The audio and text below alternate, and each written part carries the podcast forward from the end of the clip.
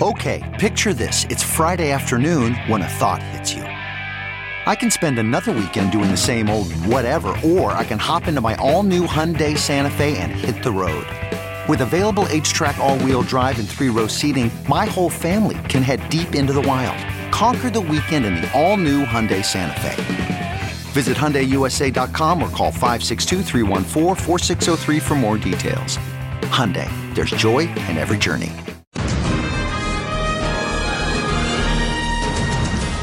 Is November 1st. I can't believe we're there already. That means we're days away from the election. The sugar high is wearing off and we've got serious serious issues to talk about, like Kanye West. Should he be able to sing about Jesus? But we're yeah. not getting to that. We're all just the rage. all, all the rage, rage, these days. This is Greg's contribution to the podcast this today. This is a topic I yes. want to explore. But we're going to make you wait show. for it. We're not yes. going to talk about that because there's a couple other things that are a little bit higher ranked. Like, like Jesus. That's why. I I would not argue that that's the truth. But we've got an impeachment vote going on, mail-in ballots sitting on people's countertops.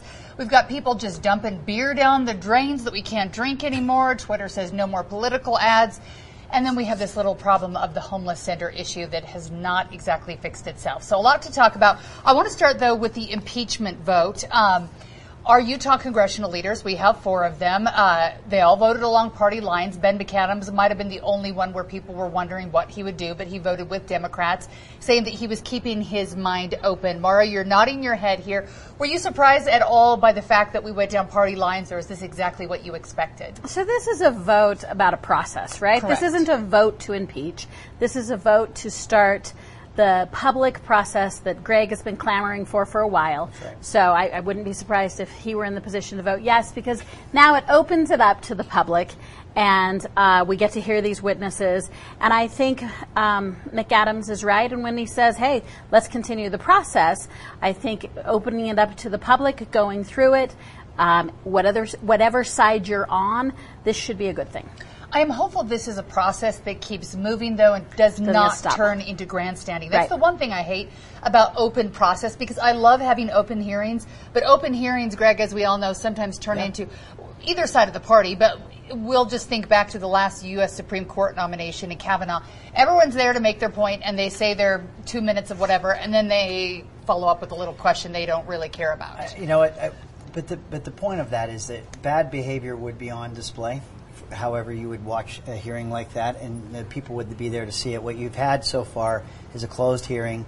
Uh, you've had the minority of the, of the of the House of Representatives that have been excluded from being able to subpoena witnesses, or uh, you've e- there's even accounts we don't know because we haven't watched it or have been able to see it, but there are accounts where the chairman is uh, not is actually directing the type of questions or what questions may be asked, which is outside the usual purview Yeah. of a chairman. Uh, and and I think that when you don't know and you can't see, and you're getting these kinds of stories coming back, uh, it's going to it's not going to create a more credible process or. I think confidence in the people that they're going to go to their sides. They're going to go and they're going to people that hate Trump are going to say it's all fine, and the people that uh, support the president are going to say it's a, it's a scam process is not a box to check. It's not a curtsy. It's not a hat tip. It's not a distraction from the issues at hand. It is the only way that I know in a, in a, in a political body uh, to get to the truth or do it in a way where substance has the potential to rule the day.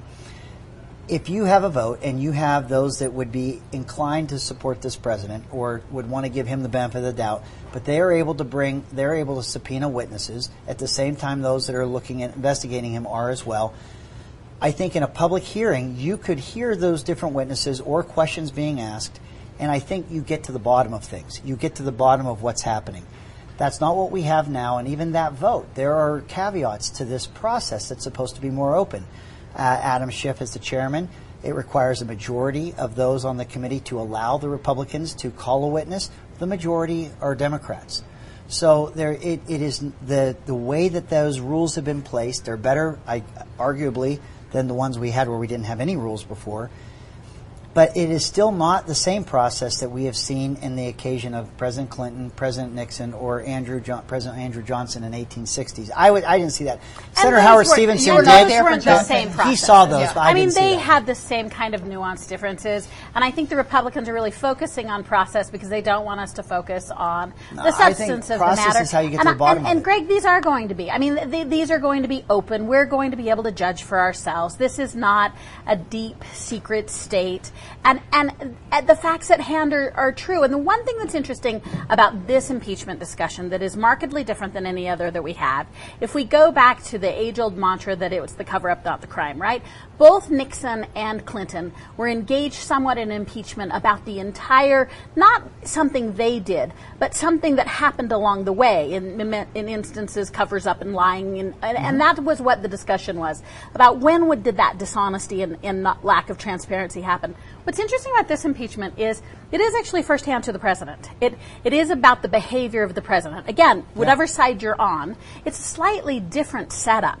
We're not talking about months of things that happened, and, and you look at Watergate and why Watergate took so long to unfold. I mean, this is interesting because we're judging the direct behavior of the And president. I hope you're right. I hope that what you're describing is what we actually see. Because what I would love to see is if we had five people privy to the president's conversation with the president of Ukraine.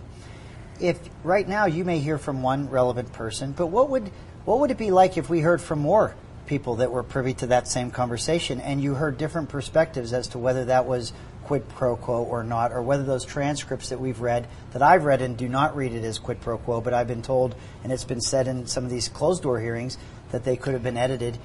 I would like a full scope of people who have direct knowledge to, under oath, explain what happened And we there. do I look think at that life the confidence, of us, yeah. absolutely, Sure. and I think the confidence or the uh, the conclusions would be stronger if we could see some of that instead of what I feel is going on, and that is where you're cherry picking or only one side's picking who they'd like to come and speak or testify.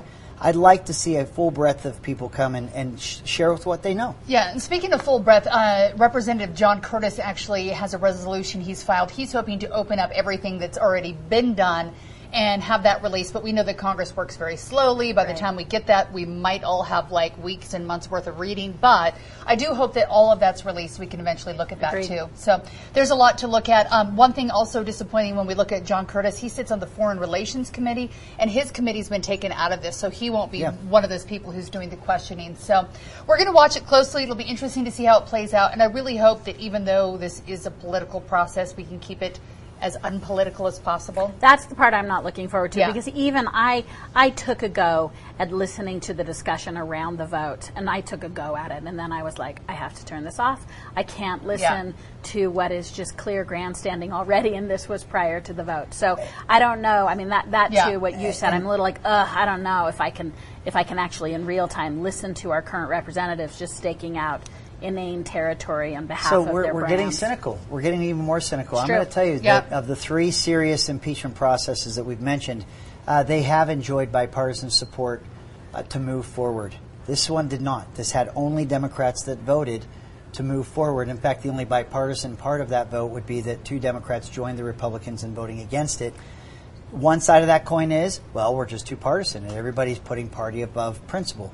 The other side of it is, it's too partisan and we're not willing to have an open and thorough process, and so we and don't to approve that, of since it. I don't think this is the last time we'll talk about this topic, I mean, then then you add into the fact that we are in the midst and will be more in the midst of a presidential campaign. Yeah. So what Wouldn't happens when you have impeachment to have a during a campaign? campaign?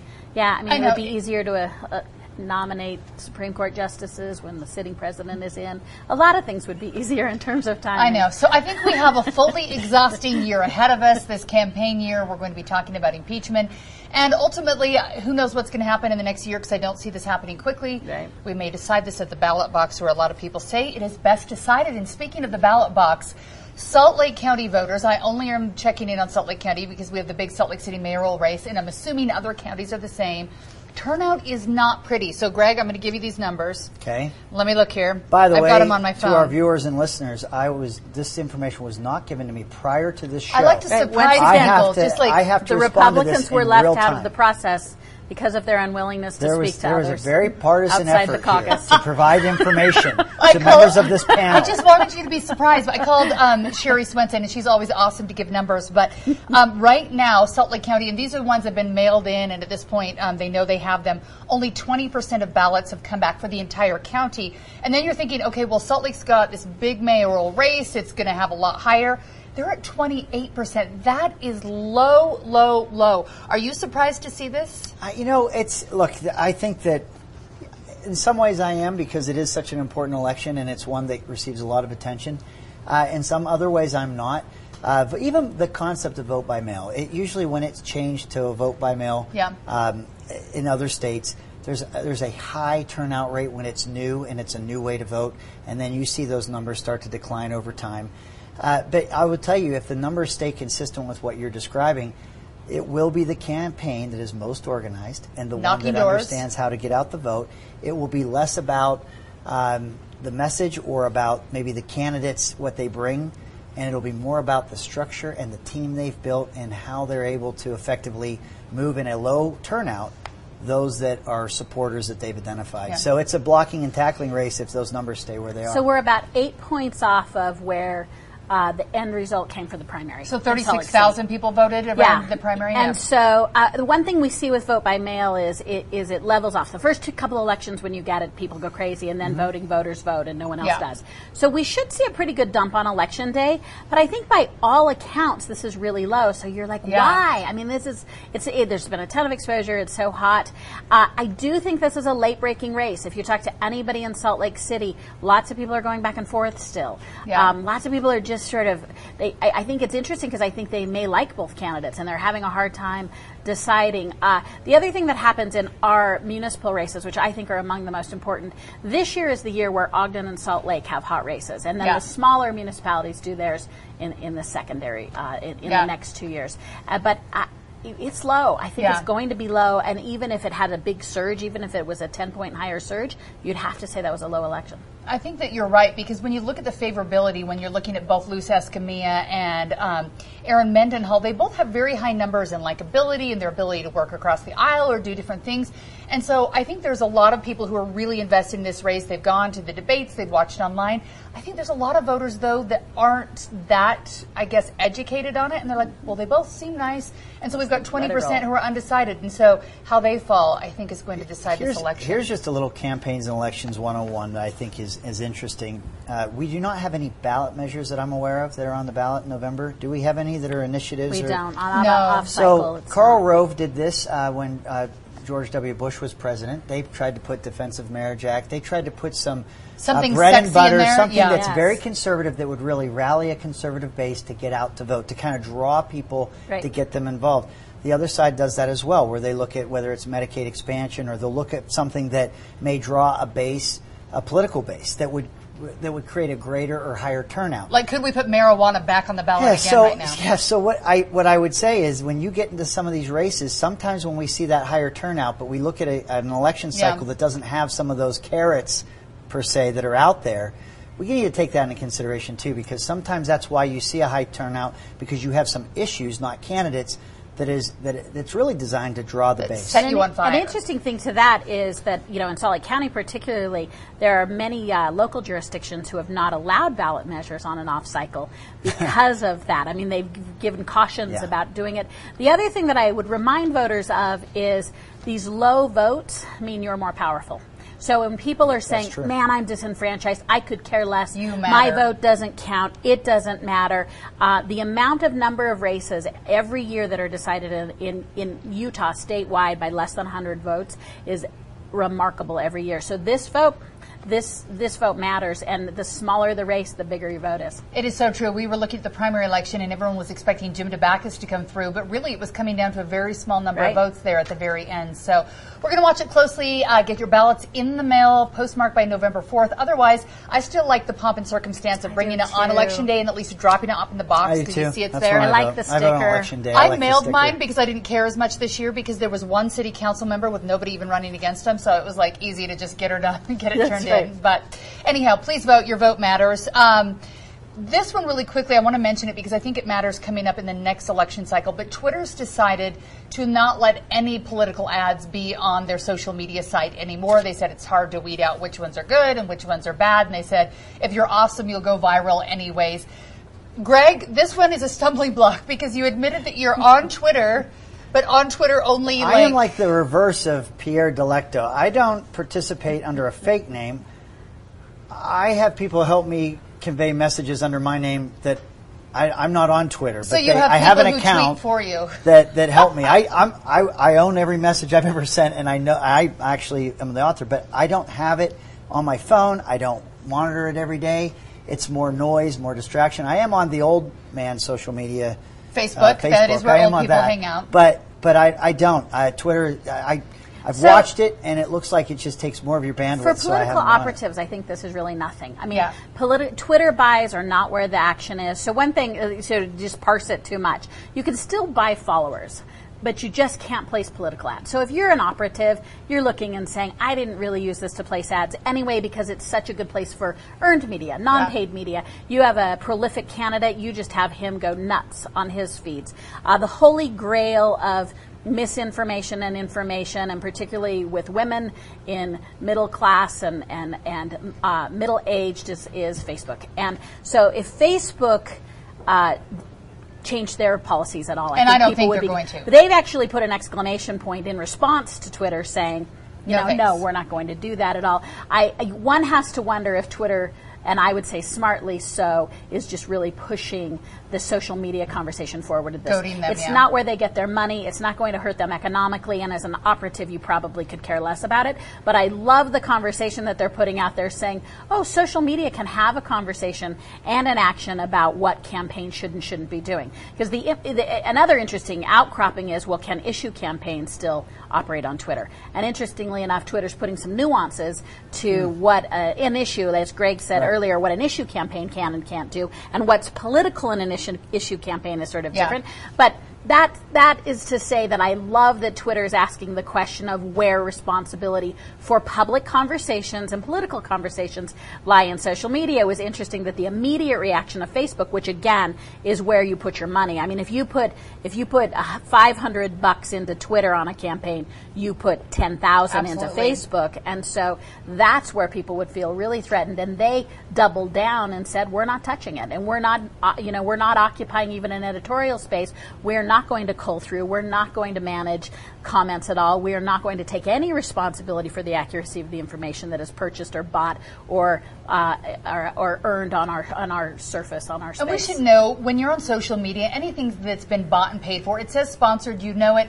Take it with a grain of salt. As adults know, know that. And Twitter, like you were saying, it really is a minuscule amount of people who are on that. When you're on it, you think that's where the whole world is, but it's really not. In the end, Facebook is where all of the humans are. Instagram's growing, but Facebook is where most of the people are hanging out. So it'll be interesting to see how that plays out. But in some ways, I've heard people saying too that Facebook might be doing the right thing because do we want to become ch- the China or the whatever of the world that starts deciding what can be placed on the internet, Well, what can, so and what's there? So that, I think to that point, this isn't the last time we'll ever speak of this, and social media and digital campaigns as a whole. Take let's take politics and elect, campaigns and elections out of it. Do we think that sometimes this skews the reality of our young people? Is it is it contributing to uh, suicide or our efforts for suicide prevention because of the warped realities that people pull down from uh, their the, you know their feeds and who they hear from and, and how those are, are self-selecting to some degree? once you start deciding, I mean, we're a country of freedom of speech. I mean, it's it's it's it's foundational. But if you're not allowing all voices to be heard, or, or all of the things that's happening that technology is allowing to happen, mm-hmm. what are its consequences? How do we receive information? What's the decisions we make because of it? How much do you want it to be safe? Who's safeguarding it? Whose opinion is it that decides we're what's not, right or we're wrong? not neophytes on so this I conversation. think it's complicated. And I yet, think it's going to get social media. We act like it's one or the other. I will say because I, I take a varying position. I mean, if you haven't read Sorkin, Aaron Sorkin wrote an open letter to Mark Zuckerberg this week, and it's worth reading. I mean, Yeah. he sort of starts to parse this Aaron argument. Sorkin's like a Hollywood And- guy. What does he know? what does he know? and so, uh, so, but it starts to parse where this where this line of responsibility is. And so, forty percent of people in last cycle's election reported getting the base news, the, the most political news they got from Facebook. Okay, so we know this is now a source. We also know that it is not accurate. It does not follow any journalism. Follow it has no professionalism, and and so some of that we love about it, right? But I think this conversation on, on either extreme, in which freedom of speech has time, place, and manner restrictions already. The United States has had conversations about safety and responsibility and non infringement, and we're not China in this area. So to say we can't have the conversation at all, I mean, I think we have to start having the conversation because the amount of misinformation, be it political or be it health or be it just a, a child's perception of the world around them, is having consequences. Consequences are important, and I think the problem is, is it does reach. You mentioned health. Uh, this is totally off the political beat, but uh, probably over the summertime, Amazon, Google, Facebook, they started taking down anything that was instead of pro um, immunization, anyone who questioned immunization, a lot of the documentaries and things people were posting. And no matter where you fall on that issue, once you decide on one issue that you're going to stop posting something from one side in a country that values having information, whether right. some people are putting real or not real information out there, it becomes troubling. So I it's, think it's, it's an the interesting arbiter of what is true or what is not. Agreed. That Yeah. is, is what's so complicated. Yeah. agreed. It really is. And I want to be able to find stuff on the internet if I If want they to just it. Me, I could do the whole thing. they'll find I all could of it just for you. I can decide it all. We're I can get show you on fake Twitter, and news then you can go versus the real stuff. All right. I know it. If we want to hold your feet to the fire, Greg, this is um, an issue that I know is d- near and dear to your heart. There are some major issues going on with the homeless center population right now. Yep. Uh, there was a question this week of whether or not we should be shutting down the road home when all of a sudden we have hundreds more people than what can be housed in these new centers, which are beautiful. They're doing great work. I think people are loving them that are there did the lieutenant governor and his board, there's many people who are working on this decision, make the right decision to make sure the road home closes down and we move forward in the forward direction, getting landlords helping out and other things? Or was this a bad decision? We need to keep it open. So you got to go back to what the statute has required for the transition to occur, and that was a specific date and an important date, June 30th, 2019. Why was that date important? Because it's you're in the summer. You have your lowest bed count uh, during those month during that time. That would have given our new resource centers a runway to get used to a new model that provides resources and housing placement in a time where the, the demand for beds would not be as high. Uh, in July, when I began from the chief seats out here, complaining that this missing that deadline was going to put the entire effort in peril, there was a lot of eye rolls. They said it's a wet spring. There were a lot of excuses, but I'm going to tell you, we are in the event right now of exactly what happens when you're starting a brand new processor system when the weather has turned, and you're seeing that people uh, are filling those beds and the demand is growing very quickly. A couple things. One, one of the areas where we're seeing a, a, more people coming that need help or are looking for help than have before uh, are females, women. Even if you left the road home open, if you have a, a women's center, there are people that were shelter resistant that weren't ready to go to the road home 'Cause it was a necessarily. somewhat scary place it was to be. because it was Yeah. scary. That that that demand is because of that model, and you can't really say if you left the road home open, you're going to meet the need Mm-hmm. there because they're the, the numbers, and I've seen the math. I've seen the HMIS numbers from October of 18 versus October of 19. And, and I'm telling you, some of the overflow that you're seeing is a result of having a new model and having some of these uh, different ways of delivering services and help. It is a false choice. So what I'm saying is there was a there was a, a drop. It should have close the happened in the home? summer. This is a good yeah, idea? So Okay. well, this is what I this is what I would say. It absolutely should have happened this transition in the summertime, and that gave everyone the ability to successfully transition. But it didn't. So now what? I believe it's a false choice to say leave the road, road home open or people will freeze to death and die. Nobody that I know in this space, from from the state, the, the county, or Salt Lake City, is will ever be okay with that that scenario. There will be places. We have St. Vincent's that has overflow. We have uh, vouchers for motels.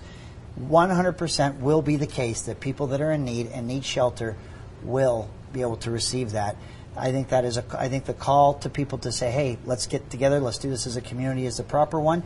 It's hard to come up with a new model, a new transition if you're leaving the old model there. And there was a lot of fear about staying there or what the atmosphere or environment was there. I, I have confidence that we are not going to fail people. We're going to make sure that people have a place to stay. So, but we got to we're make not that game ready on this. We weren't game ready. We're not prepared, and, and it's failing the people who need it the most. With caveats that say everyone in this process is earnest, working hard, and smart, right?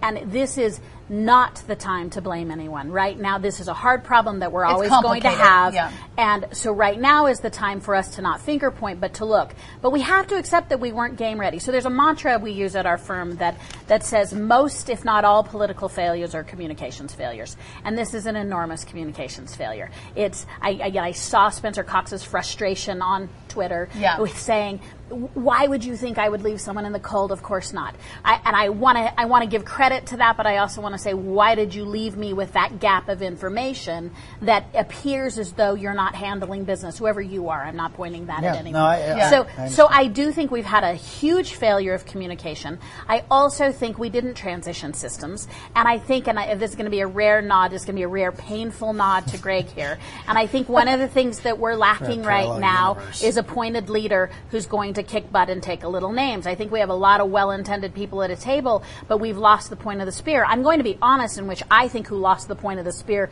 that allowed the state to come in is the city of Salt Lake. So one of the things that I'm going to say back to Salt Lake City's new mayor is please take that back. Take the state's support, but kick them out of the driver's seat and have them in the passenger seat, which is where they want to be anyway, because true. they want to be supportive and the county wants to be supportive. But we have to have a more comprehensive, and that's about leadership. And that leadership is, is while I'm not indicting the leaders, there's a huge communication drop, and they have dropped the ball right now. I mean, we did see a crisis. I live and work downtown, and we're seeing a crisis still occur. And again, there's there's no room for finger pointing now. I will say, you know, the plea that, that says private sector, please step up right now. On one hand, I appreciate it, and on the other hand, I was like, what the? I know. I'm wondering how that can help because I'm looking at um, a state that already has a housing crisis, especially a housing crisis for low income housing, right. where people are on waiting lists. And I'm like, which landlords out there are waiting in line to fill up their apartments that haven't already that are low income? And then if you take someone who's truly homeless and you put them in an apartment, I mean, you think about a college student, they're always going to some place that's got a bed already, they've got like a microwave in there and a couch to sit on. Can you put someone not near a soup kitchen in an empty apartment with nothing to make food Heidi, and no are, furniture? those are absolutely valid uh, details, and I think they are being worked through. And I think some of that call to find those those beds, it's it's it's. I think it's the model they're going towards, but now they have to hurry. That model of housing placement, it has a lot of different faces, a lot of different partners. I think that's where that call to arms or that call to hey, let's all get together and get this right. It's it's something that's always been part of the process of how you find the furnished apartments, how you make sure that that transitional housing, sober living, treatment beds, how all of that's going to be And the Housing accommodated for. First program was the most successful in the United States for a very long I'm time. skeptical and we of- of discontinued. that, only I mean, because it- we, I don't we think there's wraparound four or five services. years ago, right? Well, they didn't hand it off, but but but that housing service was first class. They just didn't have the services surrounding it. I agree with that, but the housing wasn't the problem. So, I mean, I will say that it's still the time to not blame our leaders, but give them plenty of room to take action. So that if that's if that's mandatory budget or, or extraordinary budget measures, or if that is the ability to call a meeting, it can't take two weeks to call leaders together and get this going, um, and and they have to move at a faster rate. Yeah. Look, and I'm not giving anyone a pass. I think Maura's being pretty uh, fair in this, where we're not going to uh, point fingers or, or, or place any blame. But I'm going to tell you this: I'm I'm expressing my confidence that we're going to get this right. But I am disappointed. I am absolutely disappointed that it came to this. I think there were a lot of voices in July saying we are walking into this very scenario, and those voices, including my own, were dismissed. In fact, I found myself uh, being framed as an antagonist because in July I was saying we're going to hit a moment like this, and it was it was not well received. It was seen as um, a, a hostile voice, which was not my intention, or others that were bringing this up. Am I okay with that? Of course I'm not. I know this will work out. But it didn't have to come to this, and there were steps that could be made, and all the energy that's going to be taken in this month of November to make this right are the same people and the same energy that should have been doing this in May, in June, and even July. It should have been that kind of. But we can't be focus. cyclical about it either, because what I fear is we're going to bridge a gap for a, a group that is that is in pain right now, but we're not actually going to fill out the structure that needs to happen because there's a ton of really tough choices that we have to make for a long time, and I have not seen the chutzpah yet to do that. It'll be interesting to see. The only thing good I can think of that we came to this early cold snap that it made the It snap. brought us up. It was like, okay, we've got to do something about it. And the good news is we're at the holiday season, and I feel like if you're going to get community support and you need community support, there's a lot of people in the next 60 days who are ready to do kind things and help out in the community. So this is probably a place where you can help. Um, since we're sort of talking about Christmas and the joys of such things, I'm going to transition to Greg's favorite topic of um, Kanye West, who sometimes refers to himself as Jesus. I don't really love that. But he was just in Salt Lake City, had a huge crowd for his Sunday service, and um, this is kind of his new thing. He's Jesus rock, Jesus rap. What would you call it? And you're loving it? Yeah, I am. I'm loving it. Okay. So I kind of like hip hop R&B. Remember when Ice Cube was here and he en- he endorsed me? He Yeah. everyone to vote for Word to our homie Greg. I'm not even a candidate Yeah. yet, and he, he called the shot early. Ice Cube did. I call him Cube. Once you're friends, Once Sure, you're friends, you sure. can just call him. so I like that want. Mm-hmm. genre of music. I was with my son and and we were driving, and he likes this music as well. A new album came out by Kanye West, and it's called Jesus is King, and it is uh, very spiritual in nature. It has very positive messages, and where I have seen gospel music, whether it be country music or hip hop, anything that's been kind of in the gospel category, has kind of been in its own subset. It's not Kanye, cool. Kanye West is breaking that. He's actually bringing, uh, I think, to young people or people that may like this genre of music, uh, a very, very positive message and one that you don't hear very often. And I think it's a it's refreshing, and I'm excited about it. And I think that in a time where politics can be so negative and there's so much partisanship and there's so much because of Maura and because there's so much that goes on that what where we don't agree. I know, right? I know. Is Well, that that's what Kanye would say? you know what? That's Uh, why I go to church. It's like a hospital. You got to go. People like me Okay, need we're it. all going to have But- to get what would Kanye so, do exactly. So that's why I go to church. Anyway, what I'm saying is where you have uh, where things may feel so strident or there may be contention. What a great uh, way for Kanye to kind of reinvent himself. Some are skeptical about why, but I love it. I love that there's uh, that there was a re- or, you know a revival or a, a big event, and it was well attended here in Salt Lake City, and he was he was uh, speaking about things of the soul and the heart and spiritual uh, matters.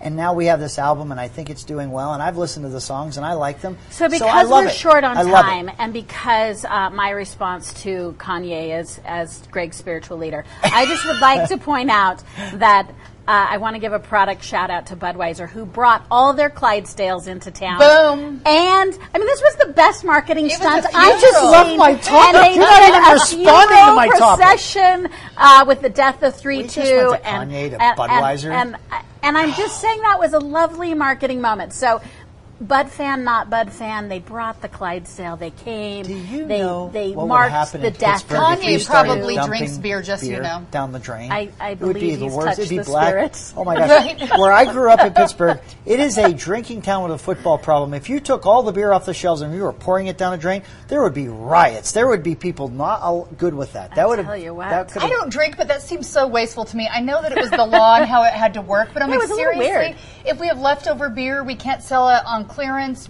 We couldn't have like a nice Halloween party for the homeless and like, Yeah, not- you know, just I have all the family members that would make that very argument. They would not. They would throw their bodies in front of such It decisions It was just like this. interesting. We marked it so much too. I, Right? I just thought that whole part of us being as excited as we are about that Can extra can I share- one percent or whatever we're doing. So the, pol- the policy behind changing the alcohol content Yeah. in the beer was that states, uh, not, not even that It long ago, yeah, had no- so many different Yeah. uh, states that had different contents of alcohol in their beer. That is being it, it is I know becoming we didn't recognize it because Utah inserted practicalness into their liquor laws, and we were like, "What? I What know, are we so doing? nobody That's knew. So but weird. It That's was getting to the point to that that we were going to it see the good. major distributors not be able to provide product to our state because there were no longer enough states of different varying. de- Uh, and a, and a secondary outcome may be that right that uh, retailers could also choose some market prices and so Yeah. this little squeak of market going into the republican communist system of liquor here. That, I kind of digging that a little. That little wedge right there, where the marketplace could Your beer will be more affordable now. I'm so excited about that. And the funny about thing that. is, is Too that the drink. second we said beer, oh, he went away. One of our producers all of a sudden came up to listen to what we were talking about. So I'm glad we saved the big teaser of beer till the end. I'm, so. I'm sad that Maura couldn't even Kanye, comment on Kanye. She just went. She segued right I into said our next topic. he probably topic. drinks the spirits. He I probably I, drinks I a bridged lot. your topic. That was good. I mean- do you You think proved Ka- my point can Kanye Kanye, save our way. Country? can he? Can he, Maura? He Answer is, this question. he is who I'm looking towards. I think to Well, save I think the there's. country. I think there's sarcasm in that voice. Yeah. I think. All you know, I've never been a fan of the Kardashians who are linked to Kanye. The whole insanity of like what surrounds them, I'm not a fan of. You can get, send me hate mail, whatever you want, but anyone who's willing I'm to send positive things out into the universe.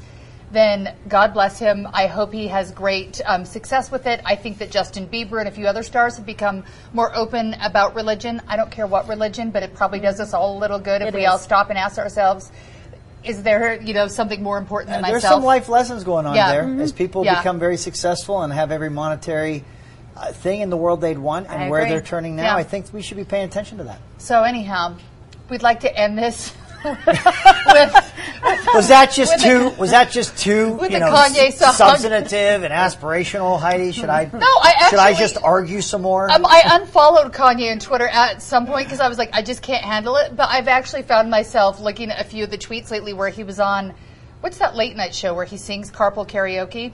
Oh, he, yeah. he did it on an airplane with um, Corden. James yeah Corden. James Corden, Corden. and uh, he carpool karaokeed on like a 737 or something Really? with Kanye, and they were all singing gospel tunes. And I was like, I'd get on that flight. That seems happy. So Yeah. anyhow, I can get on board.